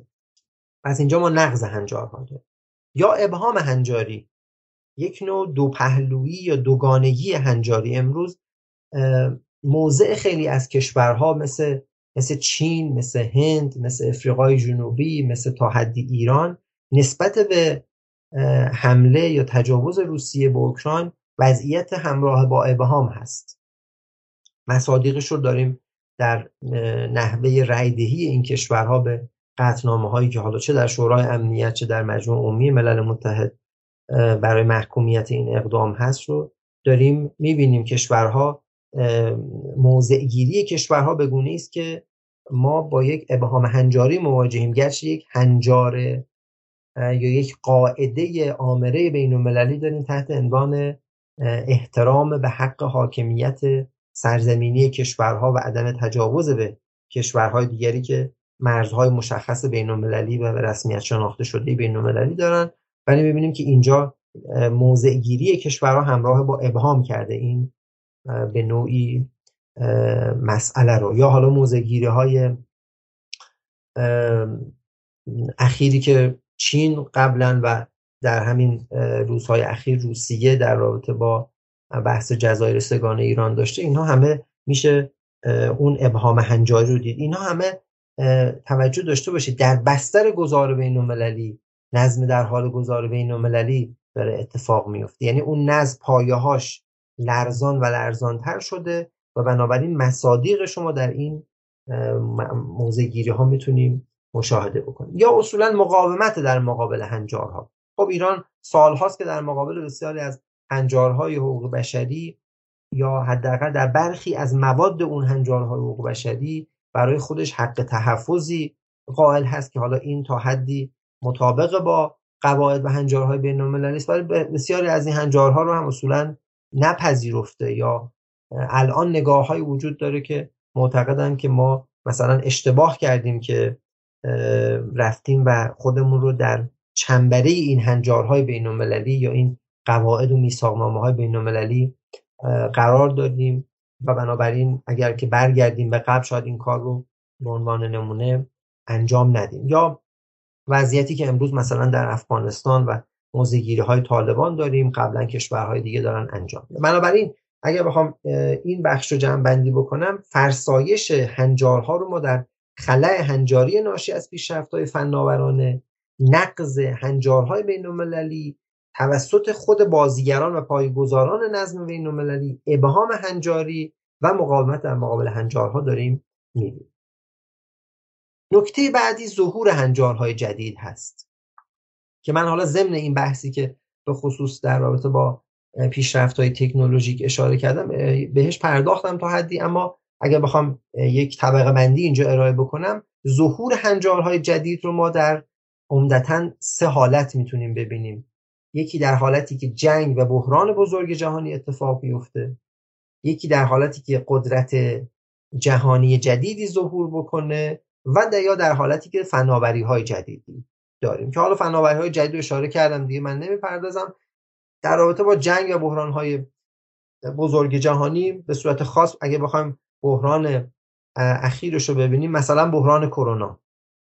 بحران کرونا اگر که بخواد تکرار بشه حالا با هر سطحی و با هر وسعت دیگری خب ما احتمالا کشورها خیلی بیش از آن چیزی که در این در واقع بحران کرونا اخیر وجود داشته احتمالا میرن به سمت وضع و هنجارگذاری در رابطه با اصولا سفرهای بین المللی در مورد فرض بکنیم صادرات و واردات کالاهایی که مربوط به شرایط اضطراری هست و اصولا تماس های جمعیتی که می‌تونه این مثلا ویروس ها رو در ابعاد جهانی در واقع توسعه بده. همین الان آقای ترامپ در کمپین های انتخاباتیش مدام از این واژه در واقع چاینیز ویروس یا وایرس داره استفاده می‌کنه. یعنی ویروس چینی می‌دونه اصولا.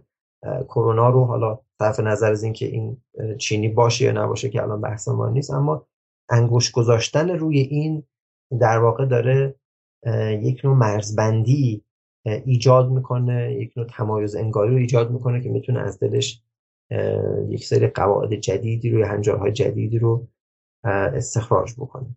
یا بحث در واقع ظهور قدرت های جهانی. وقتی که ما قدرت های جهانی جدیدی رو در عرصه بین المللی داریم طبیعتا این قدرت ها برای خودشون یک هنجارهایی رو احتمالا در عرصه بین المللی وارد می‌کنن که حالا در اینجا دو تا نگاه وجود داره نگاه خوشبینانه نگاه بدبینانه.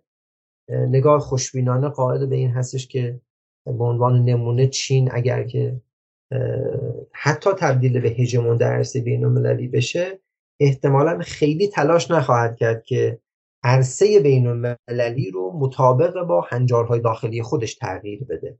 یعنی هنجارهای داخلی خودش رو بخواد صادر کنه به عرصه بین المللی چون ما در طول تاریخ چین یک نوع درون نگری یک نوع انزوا طلبی تاریخی رو داریم. برخلاف مثلا امریکا که یک نوع حالا توسعه طلبی یک نوع استثناگرایی در سیاست خارجیش وجود داشته در رابطه با چین این گونه نیست.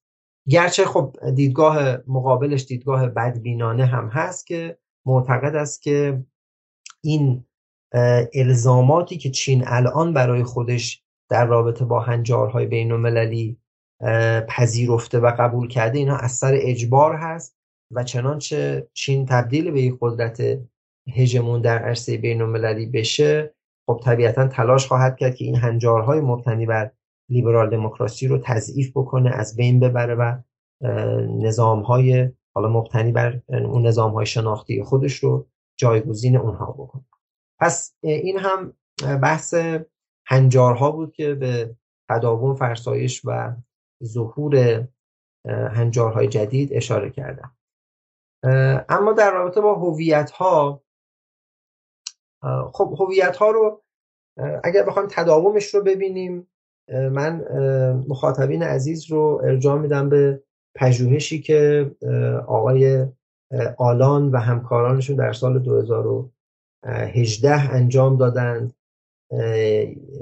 در واقع در این کار پژوهشی این اندیشمندان و این محققین اومدن و اصولا اون مفاهیم و مقولات جذاب مورد علاقه نخبگان و مردم رو یعنی هم به صورت خاص رو نخبگان کشورها و هم به صورت عامتر روی مردم کشورها چند کشور رو اومدن در نظر گرفتن. امریکا چین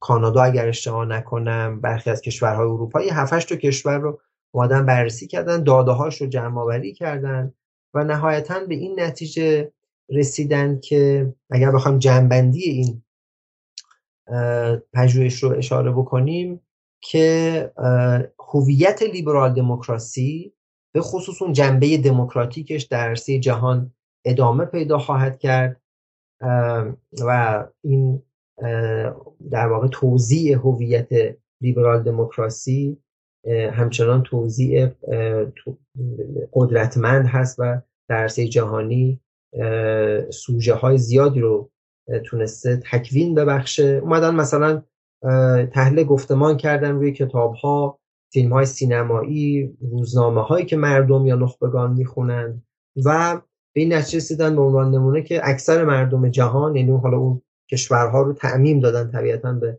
همه مردم جهان. اینا همچنان دموکراسی رو بهتر نوع سازماندهی سیاسی جوامع می‌دونند. ولی اون جنبه لیبرالش رو بهش ظاهرا تردید دارن. یعنی اون جنبه اقتصاد بازار آزاد رو در در باش کشورها و جوامع تردیدهای جدی درش وجود دارن و نسبت به اون تردید جدی هستش.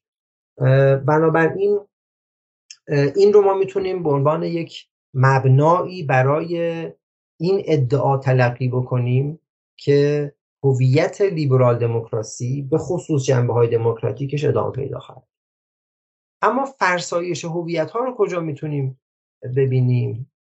فرسایش هویت ها رو ما اگر بخوایم اون تهدیدات متوجه این هویت ها رو تحلیل بکنیم این تهدیدات تهدیدات لزوما از بیرون این هویت نیستند. یعنی اون عواملی که باعث فرسایندگی هویت لیبرال دموکراسی میشن ظهور هویت های افراطی در درون جوامع غربی است که حالا تحت عنوان مثلا تفکر یا هویت های راست و چپ افراطی می‌تونیم ببینیم. تفکراتی که معتقد به برتری نژاد سفید هستند در امریکا در خیلی از کشورهای اروپایی و تفکر بنیادگرایی مذهبی. بنیادگرایی حالا مسیحی بنیادگرایی یهودی و حالا در اون جوامعی که به خصوص جوامع مهاجر پذیر هستن بنیادگرایی اسلامی رو و اون نسل های جدیدی که دارن ظهور پیدا می‌کنن و می‌تونیم نمونه ها و مصادیقی از این فرسایش هویت های غربی یا هویت لیبرال دموکراسی ببینیم.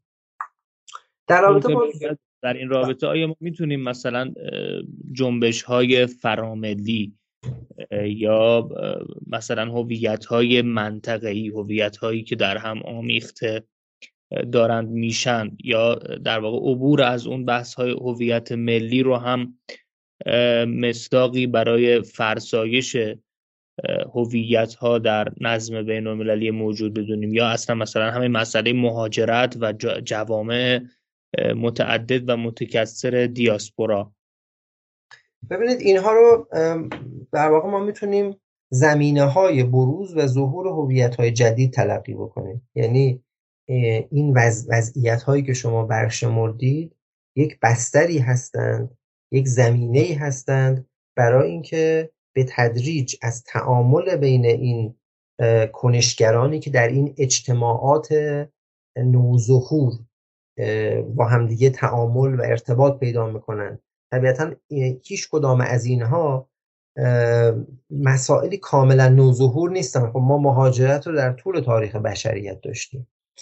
یا توجه به مسائل و موضوعاتی که در ورای مرزهای کشورها وجود داشته رو در طی صده های گذشته هم داشتیم. اما این ابعادی که امروز داره پیدا می‌کنه که حالا به صورت خاص همین بحث مهاجرتی که اشاره کردید به دلیل در واقع اون جابجایی های اجباری یا غیر اجباری که وجود داره که خود جابجایی های اجباری می‌تونن تقسیم بشن به جابجایی هایی که ناشی از منازعات امنیتی و منازعات مسلحانه کشورها در مناطق مختلف هستند یا به تدریج چیزی فراتر از او وضعیت بغرنج محیط زیستی که در عرصه جهان مشاهده می‌کنیم و در همین روزها گرمایش زمین داره رکوردهای جدیدی رو در طی دههای گذشته ثبت می‌کنه. احتمالا موجهای مهاجرت های زیست محیطی رو هم خواهیم داشت. و بنابراین این ابعاد وسیع و گسترده ای که در واقع این مهاجرت ها یا حالا امواج دیگری امواج ارتباطی دیگری که کشورها با همدیگه پیدا می‌کنن شما در همین ماهای گذشته در پاییز سال گذشته اون همبستگی جهانی که بعد از در واقع اتفاقات ناشی از مسئله و مرگ خانم محسا امینی اتفاق افتاد. یک نوع همبستگی زنانه جهانی اومد پشت این جنبش و حرکت هایی که در ایران بود. دیگه هر هنرمندی هر سلبریتی که در جهان در واقع توجهی داره به این مسائل و براش اهمیت داره تقریبا همه اونها موضع گرفتن. این اجتماع زنانه جهانی یا حالا تعابیر دیگری هم می‌تونیم به کار ببریم. زنانه شدن سیاست بین الملل زنانه شدن جوامع خب اینها پدیده های جدید با ابعاد جدیدی هستند. و بنابراین اینها می‌تونن طبیعتا هویت های جدیدی رو پدید بیارن. این هویت های جدید سوژه های جدیدی رو در درون خودشون می‌سازن. اون سوژه های جدید حرکت ها و جنبش های جدیدی رو در درون جوامع و در پیوند با اون بسترهای فراملی خودشون ایجاد خواهند کرد.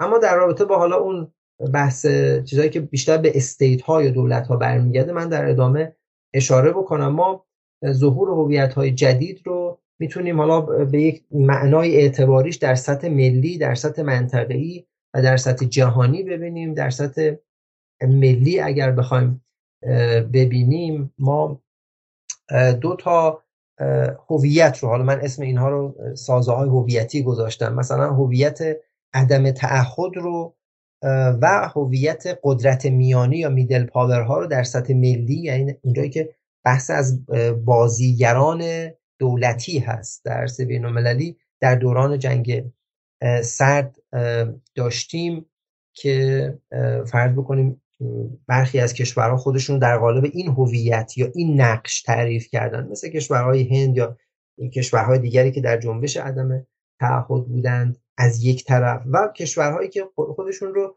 قدرت میانی تلقی کردن در نظام بین الملل پس از جنگ جهانی دوم مثل کانادا مثل کشورهای اروپایی مثل ژاپن مثل آلمان اینا سعی می‌کردن نقش قدرت میانی یا میدل پاور رو داشته باشند و بنابراین این مفاهیم مفاهیمی از این دست امروز هم در شرایطی که ما با یک دوران گذار نظم بین المللی مواجهیم می‌تونه دوباره به یک معنای جدیدی در واقع شکل پیدا بکنه.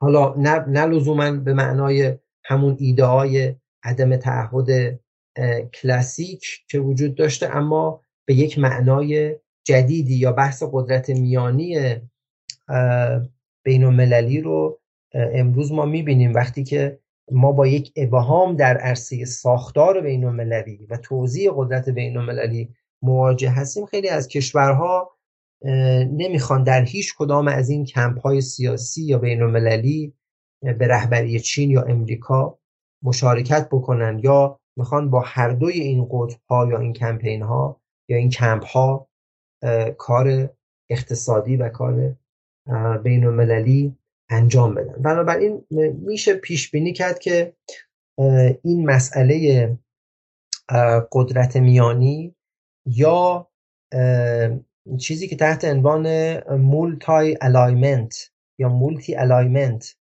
یعنی تعهد متکثر یعنی کشورهایی که سعی می‌کنن یک نوع ارتباط چندگانه و چند محوری رو در سیاست خارجی خودشون شکل بدن مثل مثلا هند تا حدی مثل ترکیه. اینها رو می‌تونیم به عنوان نقش های جدید اجتماعی هویت های اجتماعی جدید در بین المللی در سطح دولت ها ببینیم. در سطح منطقه‌ای یک رقابت یک جنگ معنایی تمام ایار بین بازیگران بین المللی و بین قدرت های منطقه‌ای برای شکل دادن به مناطق.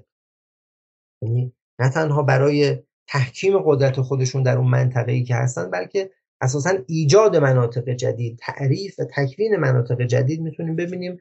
نمونه بارزش در واقع اون سازه معنایی کلان تحت عنوان Greater Eurasia یا اصخایی می‌کنم اوراسیا هست که اوراسیای بزرگ رو می‌تونیم ببینیم که شامل هند چین روسیه و حتی بخشهایی از اروپا و خاور میانه میشه.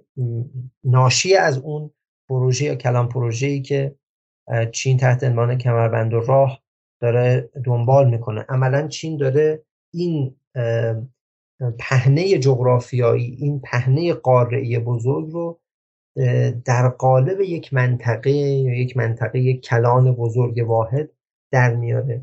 یا کشورهای دیگری مثلا مثل هند تلاش می‌کنن که در اون موقعیت راهبردی که قرار دارن مناطق جدیدی رو تحت عنوان فرض بکنیم منطقه اندو آبراهامیک تعریف بکنن که یک مجموعه ای از مکانیزم های ارتباطی نمی‌دونم راه های دریایی و ارتباطات تجاری هست که از اقیانوس هند آغاز میشه به دریای عمان خلیج فارس میاد و بعد از کشورهای در واقع حالا مثل اسرائیل و اینها رد میشه و به مدیترانه می‌رسه یا حالا اون کریدورهای شمال جنوب شرق غربی که وجود داره. بنابراین این در سطح مناطق هم ما های جدیدی رو می‌تونیم مشاهده بکنیم که وجود دارن و دارن به وجود میان و تقویت میشن در عرصه جهانی هم اگر ما بخوایم از ظهور هویت های جدیدی صحبت بکنیم خب طبیعتا همه چیز منوط و وابسته به سرنوشت مدل توسعه چینی و مدل توسعه هندی خواهد شد.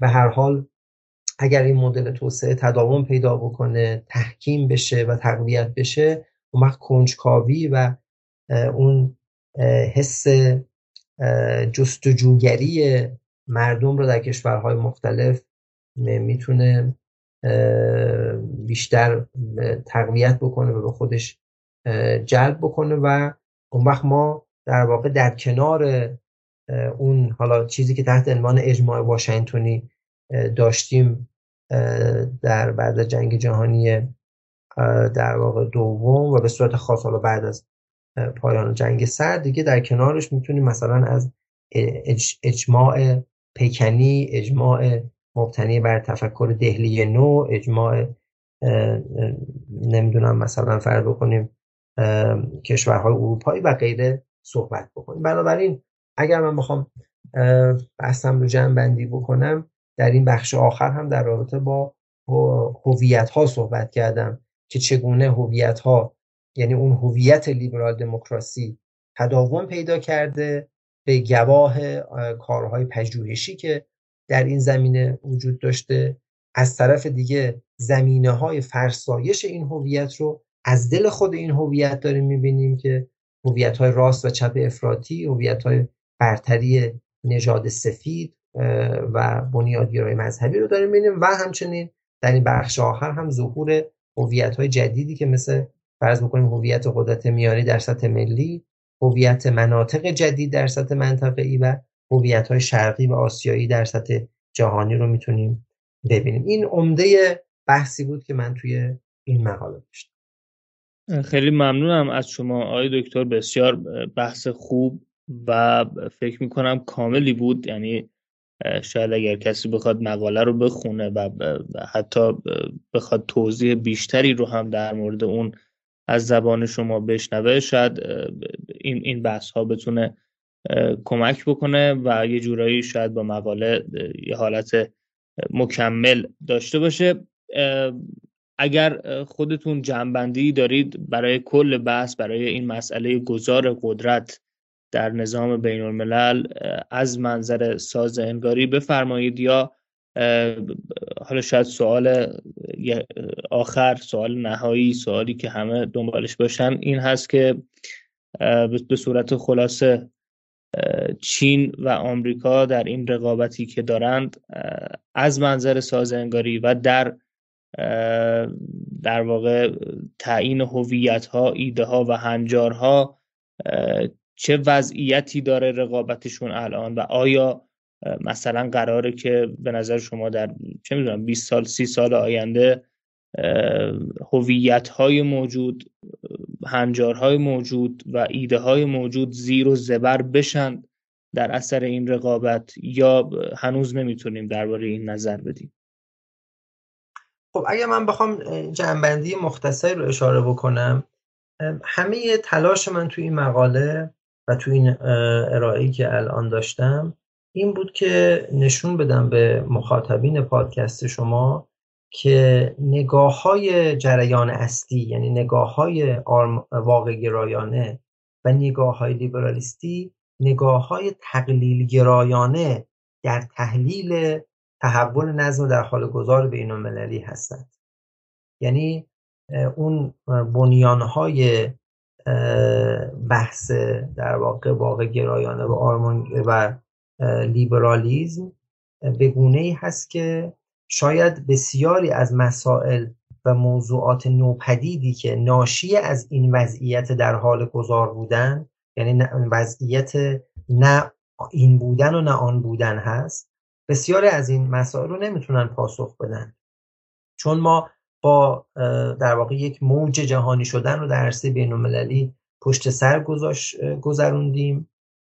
ارتباطات بین المللی تنوع و تکسر موضوعات بین المللی مسائل و چالش های فراوانی که کشورها با اون مواجه بودن و در این وضعیت گذار خب با ابهامات جدیدی هم طبیعتا مواجه میشن. با ضرورت تغییرات شناختی جدیدی اونها روبرو خواهند شد. دیگه با اون نظام های شناختی قبلی شما بسیاری از مسائل موضوعات رو نمی‌تونید تحلیل بکنید. اینکه صرفا ما بگیم خب در واقع اون تحول مادی قدرت اتفاق میفته و بنابراین مثلا بین کشورها جنگ پدید میاد یا بین کشورها همکاری شکل می‌گیره. این این نوع گزاره های تحلیلی دیگه خیلی گزاره های به نظر تبیین کننده از این خیلی فراوان موضوعات و مسائل پیچیده ای که کشورها با اون مواجه هستند به نظرم نخواهد بود. بنابراین حرف من این هستش که ما برای فهم نظم در حال گذار بین المللی و وضعیتی که یک کشوری مثل ایران در اون قرار گرفته نیاز به پیچیدگی های شناختی بیشتری هستیم و ساز انگاری این پیچیدگی های شناختی ما رو بیشتر خواهد کرد. نمیگیم پاسخ نهایی برای همه اونها خواهد داشت. یا به صورت مطلق همه مسائل رو می‌تونه تبیین بکنه. اما با توجه به عناصر جدیدی که وارد وارد تحلیل ما می‌کنه از جمله ایده ها هویت ها و هنجارها وضعیت در حال گذار بودن رو برای ما بسیار بسیار در واقع فهمش رو شاید ساده تر خواهد کرد. من راستش پیش بینی خاصی در رابطه با آینده تعاملات یا این رقابت امریکا و چین ندارم. به خاطر اینکه اساسا در رابطه با اینکه ما خود این پدیده رو چه بنامیم در رابطه باهاش اختلاف نظر وجود داره. یعنی اینکه ما این رو به حال رقابت بدانیم یا منازعه بدانیم یا هر عنوان دیگری حتی اختلاف نظر هستش. من در این مقاله تلاش کردم یه ذره اون عناصر بنیادین رو بحث بکنم. شاید از این عناصر بنیادین بشه یه نتیجه گیری های نظری هم در رابطه با وضعیت فعلی خود این رابطه هم داشت که شاید حالا این رو دیگه بهتر هست به خود مخاطبین واگذار بکنیم یا چه بسا در یه مقاله یا پژوهش دیگری بتونیم بهش بپردازیم که به صورت خاص حالا وضعیت رقابت این دو بازیگر خاص با توجه به این بستری که من اینجا اشاره کردم چه خواهد بود؟ ولی به هر حال ما می‌تونیم نگاه اون چیزی که در واقع اندیشمندان امریکایی بهش قائلند قیاس با امپراتوری روم مثلا بکنیم. بگیم که این وضعیت یعنی وضعیت تضعیف یک قدرت و خیزش یک قدرت دیگری وضعیت بسیار کند بطعی و تدریجی و بسیار زمانبر خواهد بود. یا حالا نگاه های متفاوت دیگه که در این زمینه وجود داره. ولی در مجموع به نظر می‌رسه اون چه که برای یک بازیگری یا یک کنشگری به نام ایران اهمیت اصلی رو داره این هستش که اون بنیانهای شناختی قبلی که حالا شاید ناشی از بنیانهای جنگ سردی باشه امروز دیگه جوابگو نیست چون شاید این نگاه نگاه مهمی باشه در ایران که ما مثلا وارد یک جنگ سرد جدیدی داریم میشیم. شاید این نگاه ها هم نگاه های تقلیل گرایانه باشه و اون وقت یک نوع ادراکات ناقصی رو سوء برداشت هایی رو برای ما ایجاد بکنه و ما تصمیماتی بگیریم که اون تصمیمات مطابق منافع ملی ما نخواهد. بسیار عالی خیلی ممنونم از شما. واقعا به نظرم شاید مهمترین نکته درباره پرداختن به ساز انگاری در نگاه به مسئله گذار قدرت همین باشه که قرار نیست الزامن گفته ها یا یافته های دیگر نظریه ها رد یا تایید بشه. بلکه احتمالا مهمترین کارکردش این هست که تحلیل ما رو کمک می‌کنه کمتر ابتر و ناقص باشه و در واقع درک بهتری داشته باشیم. و این نکته خیلی مهمی هست که همین که ما متوجه بشیم به سادگی نمیشه پیش بینی کرد و ساده پیش بینی نکنیم. گزاره های قطعی صادر نکنیم در حوزه روابط بین الملل به سادگی نگیم که دیگه ما وارد جهان پسا غربی شدیم جهان شرق شدیم حکومت جدید شرق بر عالم شدیم و از اینجور حرف ها رو دربارش صحبت نکنیم. به نظرم خودش خیلی مهم هست. و مقاله بسیار خواندنی رو شما تولید کرده اید منتشر کرده اید آقای دکتر ممنونم از شما. بحث بسیار خوبی بود. خیلی خوشحالم که به سازنگاری پرداختید. چیزی است که در جهان هم در واقع نظریه جریان اصلی نیست. در ایران به طریق اولا این مسئله وجود داره و خودتون هم اشاره کردید به کاستی هایی که در این زمینه وجود داره. امیدوارم دیگر پژوهشگران هم در واقع به این حوزه ها ورود بکنند و دانش موجود رو ارتقا و افزایش بدن. خیلی ممنونم از شما.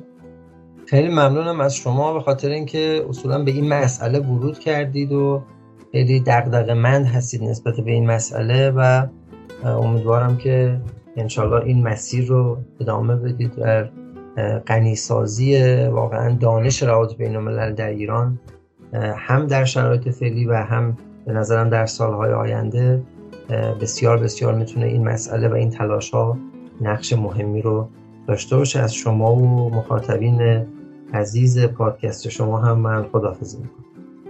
متشکرم از شما.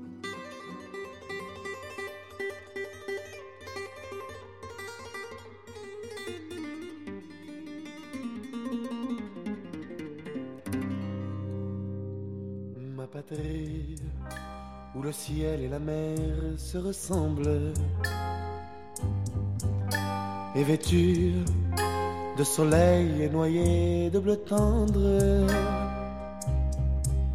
Et quand viennent les bateaux, on les prend pour des oiseaux dans le bleu de l'horizon qui les confond. Ma patrie, où le ciel et la mer sont les mêmes, les affaires elle et lui comme un couple qui s'aime. Tous les deux, au matin blanc comme un lait d'amande, et le jour tout ébloui, frangé d'or et de chaleur. Tous les deux, reflétant les lumières qui tremblent des étoiles de minuit et des torches des pêcheurs. Ma patrie, où le ciel et la mer se ressemblent. a pour moi dans la gorge un orchestre qui chante un chant pur